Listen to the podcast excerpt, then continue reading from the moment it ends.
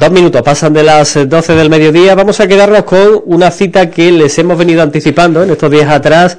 Eh, cita literaria, cultural, que tiene lugar mañana a partir de las 12 del mediodía en la ermita de San Pedro, en la antigua ermita de San Pedro, salón de plenos del Ayuntamiento de Ubrique, como saben en la actualidad, donde se va a presentar el libro Los fantasmas del ave. Se trata de la segunda novela de Teodoro Leo, eh, con quien eh, vamos a conversar durante los próximos minutos. Ya nos acompaña aquí en los estudios de la radio. Teodoro, bienvenido, buenas tardes. Buenas tardes, Juan Carlos. Hablamos con él eh, la pasada semana en torno a flamenco, hemos hablado en muchas oportunidades con él en ese sentido, como integrante de la Peña Flamenca de nuestra localidad. pero hoy vamos a centrarnos en una vertiente en la que además tiene gran experiencia eh, y, bueno, pues eh, con después lo comentaremos también, distintos proyectos en mente. Teodoro Leo, que eh, podemos decir, esta será la segunda novela y hay otras tres que están también ahí cociéndose un poco, se están cocinando un poco, ¿no? Sí, sí, tengo ya en marcha un, una, una novela sobre flamenco, una aproximación al flamenco, y que lo voy a dividir en dos partes, y la segunda, segunda parte del libro, o sea, una teoría, o sea, una teoría sobre el flamenco, de lo que yo entiendo después de seis años que llevo estudiando el flamenco, lo que, lo que yo entiendo, ¿no? Sobre la génesis, el desarrollo, ¿no? del flamenco. Y la segunda parte eh, sería el flamenco en Ubrique. Hmm. Ya, ya iremos hablando ya en su momento sobre eh, que aquí precisamente tenemos un, el máximo representante delante de nosotros. Porque Manolo, Manolo Román. Nos acompaña aquí en los estudios de Radio Urique. Con Manolo vamos a hablar eh, posteriormente eh, sobre eh, la actuación, por ejemplo, que la Peña Flamenca coge esta noche y otra serie de, cuestiones relacionadas con, con, la Peña.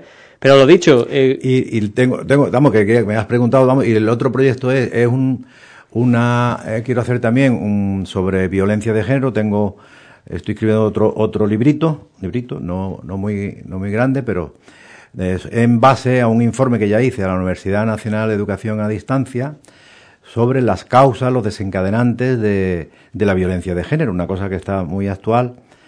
Y, y, en fin, vamos a ver si podemos aportar también un poquito de nuestro granito de arena. Todo ello junto, además, eh, me decías una biografía eh, que también te van a realizar. Esa, esa es, un proyecto de mi hija, que quiere hacerme hacer una, una biografía de, de toda mi vida profesional. Pues vamos, durante treinta y tantos años. Para quien no conozca a Teodoro, em, vamos a, eh, a, pasar eh, enseguida, a quedarnos por supuesto con eh, Los fantasmas del ave, esta segunda novela, pero antes hay que conocerle porque tiene mucho que ver, ¿no? Evidentemente el trabajo en el que él se ha movido durante años, él ha sido capitán de, de la Guardia Civil y además me comentaba Teodoro que eh, dentro de servicios de, investigación, antidroga, etcétera, ¿no? E información, exactamente, sí. Eh, son las unidades donde he estado trabajando. ¿Cuántos años? Pues 35 años, aproximadamente. Y evidentemente esto eh, se nota sí, dentro de, lo que han sido las dos novelas por el momento. Efectivamente, las dos novelas tienen ingredientes de servicios secretos, la primera ya recordarás, ¿no? La, la, venganza del Monfí, eh, con componentes históricos también, como es el tema de los moriscos, en el que yo, yo estoy muy sensibilizado con el tema, con el tema morisco, ¿no? Por la trágica expulsión que, que, que sufrieron, ¿no? Cuando la conquista de Granada. Creo que nunca debieron haber salido ni los judíos ni los moriscos de nuestro territorio y hubiéramos tenido una aportación cultural increíble y yo creo que eso es un déficit que hemos tenido a lo largo de, los años ¿eh? en, España. Debieron haberse quedado porque eran ya tan españoles como nosotros. Teodoro, que em, realmente como capitán de la Guardia Civil no ha prestado servicio aquí en Ubrique, por no, tanto, no, no, nunca. a mi padre sí, mi padre ha estado aquí durante más de 30 años. Mm. ¿Teodoro, por tanto, de Ubrique? No, no, no, eh, llegamos aquí de pequeños y luego me marché muy joven al cuerpo y, bueno, en los diferentes ascensos pues he ido, he estado en varios sitios, ¿no? Pero mi mujer es de Ubrique, mi novia mm. era de Ubrique. Así Lo que pasa que ha estado siempre conmigo por ahí porque nos casamos muy jóvenes. Así que regresasteis posteriormente. ya, hemos regresado cuando ya yo me, he retirado. Mm. Sí. Bueno, pues eh, Teodoro que eh, ha prestado servicio en diferentes capitales de nuestra de nuestro país de gran envergadura, estamos hablando, me decían, ¿no? Desde Sevilla, Barcelona, Madrid. sobre todo en Sevilla, efectivamente, sí. Y precisamente eh, Sevilla o Madrid son dos de los escenarios de esta novela. Efectivamente, la novela Los fantasmas del ave, pues bueno, pues tiene el, el nombre, tiene su intención, ¿no? Eh, podemos comentar un poco, ¿no? Sobre los protagonistas, ¿no? De la novela. Eh, los protagonistas son cuatro, cuatro personajes que fueron muy importantes, tuvieron, alcanzaron puestos muy importantes en la escala social, ¿no? Y en la élite de la política y de, los servicios de inteligencia de la Iglesia Católica, pero que por circunstancias eh, bajaron rápidamente a, la escala, a, lo más bajo de la escala social, ¿eh? por sus ambiciones personales, y estos señores malviven en Sevilla. Malviven en Sevilla, pero guardan unos secretos que pueden poner en peligro a las altas instituciones del Estado. Entonces, cuando el Estado, al tener noticia de que estos señores, eh, esos secretos que poseen, que afectan a las instituciones del Estado, a las áreas de urbanismo, a la propia Iglesia Católica, eh, van a, lanzar esos secretos, bien yéndose al juzgado o a alguna televisión, pues entonces los servicios secretos se ponen en, marcha para neutralizar que eso, eso ocurra. En realidad son unos chantajistas, ¿no? Pretenden chantajear al Estado. ¿eh?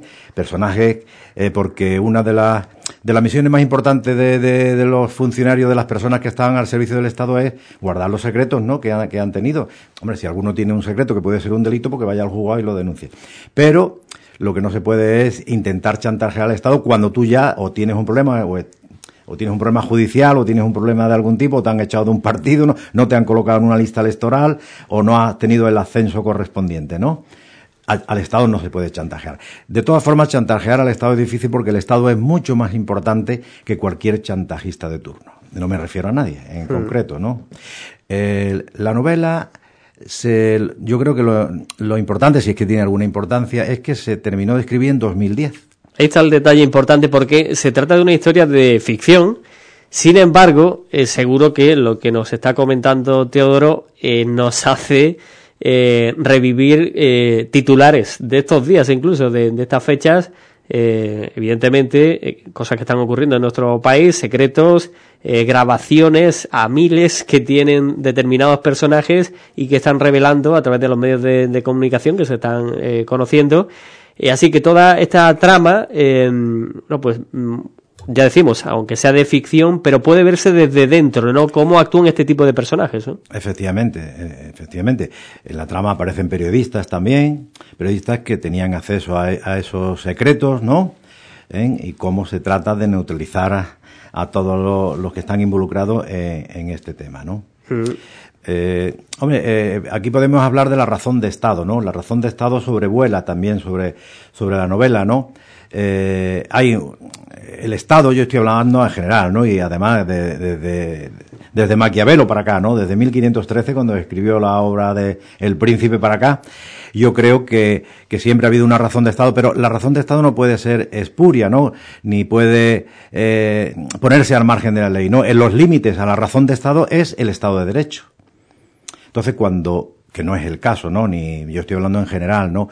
Cuando la razón de Estado eh, intenta, intenta eh, alterar la situación, el statu quo, ¿no? De, que es la ley, entonces, claro, se pone al margen de la ley y ya no es razón de Estado, ya cometemos el crimen, ¿no? El crimen de, Estado.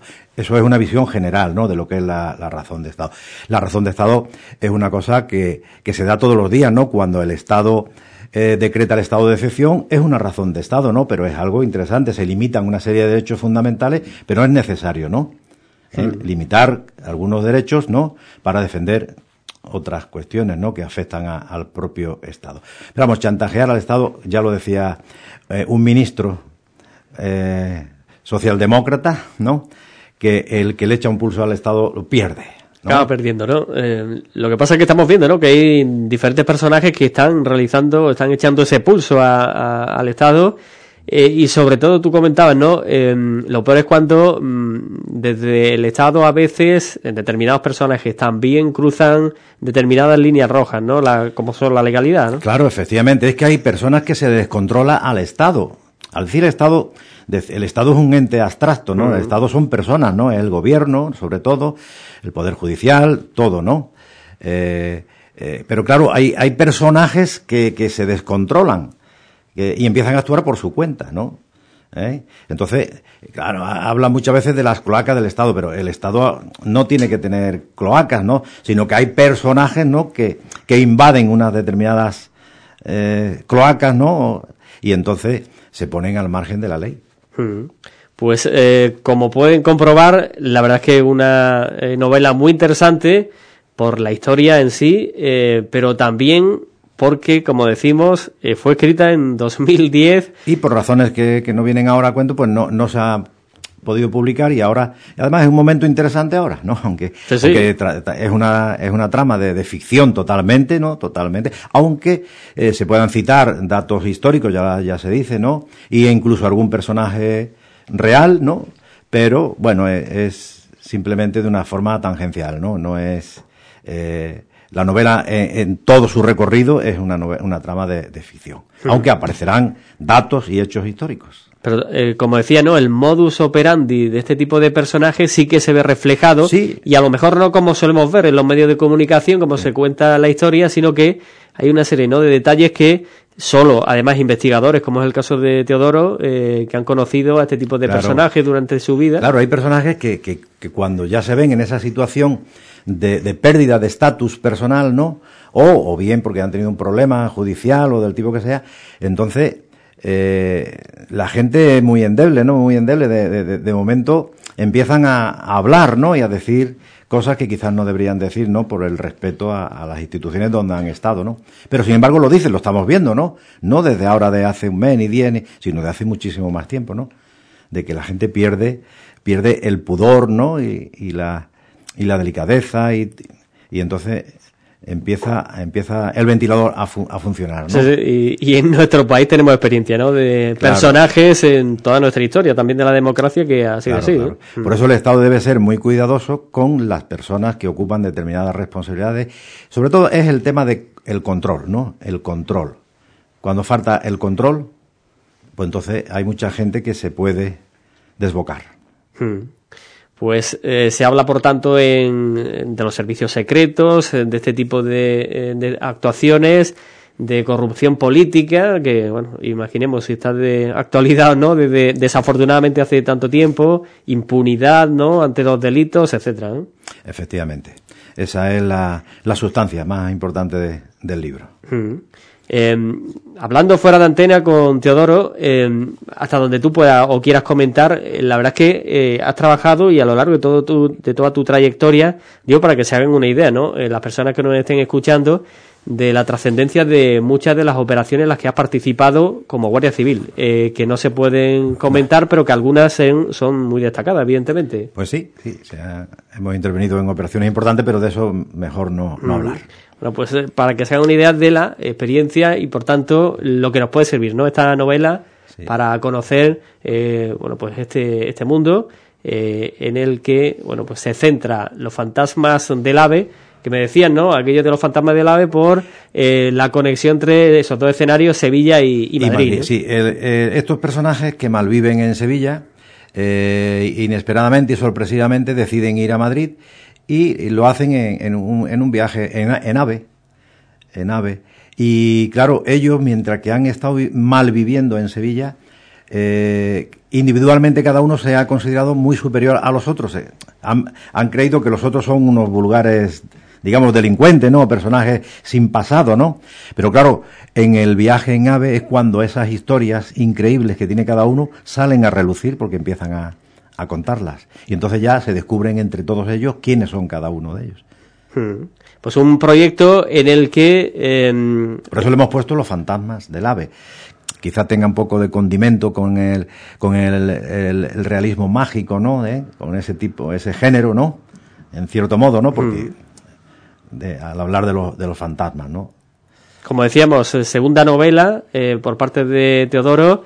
la venganza del Monfí eh, también con los servicios secretos como protagonistas, pero en aquella oportunidad además con eh, la vertiente histórica, muy importante. Efectivamente, eso, eh, la, la, novela tiene un, el, prólogo que comienza en 1568, cuando la guerra de las Alpujarras, cuando los moriscos que han quedado aquí, que no fueron expulsados, bueno, que los fueron expulsados, pero que no se fueron, que quedaron aquí, y estos señores se rebelan contra, contra la corona, y, entonces eh, el último rey de los moriscos, Ben Humeya, eh, escribe en un pergamino una amenaza contra el rey de España y contra el representante de la Iglesia Católica por su participación a través de la Santa Inquisición, ¿no?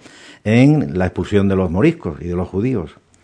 Y eso queda, ese, ese pergamino eh, llega a los monfíes. Los monfíes eran los moriscos que se tiraron al monte, que eran bandoleros, en, que, vivían en las estribaciones de lo que era el reino nazarí, precisamente la Sierra de Cádiz. Ellos eh, recogen ese pergamino y finalmente, después de la Guerra de la Independencia, los moriscos se van al norte de África e inesperadamente en 2008-2009 ese pergamino con la amenaza contra el rey de España y la Iglesia Católica aparece sorpresivamente. Entonces, claro, a través de un intelectual de la Universidad de Tetuán, los servicios secretos tienen noticia de eso y se ponen en marcha porque temen que esa amenaza pueda caer en manos de Al Qaeda. Y finalmente cae en manos de Al Qaeda. Y se pone en marcha eh, el asesinato del rey de España y del máximo representante de la Iglesia Católica en España. Servicios secretos de, España, servicios secretos de Marruecos, de Estados Unidos y del Vaticano se ponen en marcha para neutralizar esa operación que finalmente se va a llevar a cabo eh, con la detención del comando en, la Sierra de Cádiz comando de Al Qaeda que viene aquí. Todo ello una ficción, evidentemente, eh, pero que, eh, bueno, pues también refleja un poco, como decíamos, ¿no? Todo lo que son este tipo de personajes, servicios secretos, eh, su forma de, actuar eh, y todo intentando además ligarlo a, cosas que nos puedan traer conexiones con la actualidad o, bueno, con, la historia. Con la historia, en este caso con, con, la historia. Es una reivindicación un poco porque el protagonista central de la novela es un abogado mm, de origen morisco que vive en Tetuán, que estudió en Granada. Y allí se enamoró de una rica heredera cristiana de Granada, entonces, claro, trato de, de, de, también de, también subyace en la novela eso, ¿no? Que el islamismo y el, y el mundo cristiano, el mundo occidental, pueden convivir, creo yo, pueden convivir, ¿no? Perfectamente, cada uno desde la perspectiva de, de su religión. Hay religiones que no han evolucionado tanto como otras, otras se han aclimatado quizás más a la, a la realidad y en el mundo occidental somos laicos, en el mundo árabe quizás no, en la religión lo que prima, pero se intenta un acercamiento entre este eh, abogado morisco y esta cristiana. Y hay una historia de amor también en el libro, ¿no? Que es la que, protagonizan ellos, ellos dos, ¿no? Diferentes ingredientes, por tanto, eh, eh, poco de novela policíaca, podríamos decir, con ingredientes de amor, en referencias históricas, así que un poco de todo. De todo. Eh, eso en la eh, anterior novela igualmente, ¿no? Me imagino que se intenta también ese objetivo en, en esta nueva novela, Los fantasmas del ave, ¿no? Efectivamente, sí. Mm.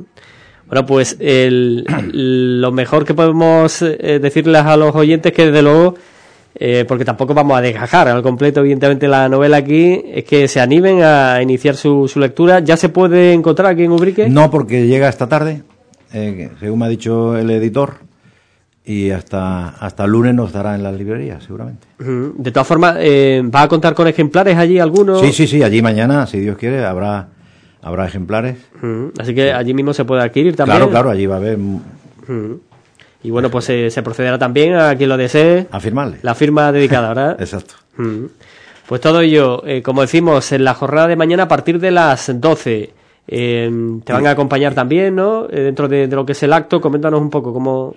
Bueno, pues van a venir eh, compañeros, amigos de, de, fuera, vendrán algunos, familiares y, amigos del pueblo. Después del acto nos iremos a la peña flamenca y allí tomaremos unas, unas copitas y algunas tapitas hmm. a todos los que quieran venir. El acto que va a ser presentado por, el, eh, editor. Fernando Sigler, que es el, editor, magnífico editor, por cierto. Sí, sí, además, si hablamos de... persona y, y esperemos que las autoridades municipales pues estén, las autoridades estén allí. Mm. Fernando, que evidentemente ya habrá leído Él va la, a ser el la- presentador. el Mm. presentador. ¿Qué te ha comentado sobre la, la novela? Pues que él me animó, me animó a publicarla, porque él ya tenía conocimiento de ella desde el 2010, Mm. porque él fue el que la corrigió precisamente. Y eh, de hecho, bueno, pues sobre otros proyectos también, eh, de hecho te ha, te ha comentado que, que quiere estar ahí también, ¿no? Ahí eh, estaremos con él, si Dios Mm. quiere. Bueno, pues eh, desde luego no debemos perdernos esta cita cultural eh, de la jornada de, de mañana sábado en la ermita de, de San Pedro. Y bueno, pues nos vamos a quedar en este punto, Teodoro, si te parece, invitando. Es un acto abierto al público. eh, Cualquier persona que nos esté escuchando puede, puede estar presente, ¿no? efectivamente. Y en la Peña Flamenca igual, en, eh, a reglón seguido. Mm. Y de todas formas seguiremos hablando porque, como decíamos al principio, ¿no? Hay varios frentes en los que estás trabajando eh, y podría haber novedades próximamente, ¿no? Pues sí, desde luego que sí. Pues eh, te agradecemos que nos hayas acompañado. Eh, ya le decimos que merece la pena por toda su experiencia, por todo lo que puede aportar en torno a todo este mundo, eh, Teodoro Leo, eh, como capitán y bueno, pues responsable de unidades de información, policía judicial y antidrogas.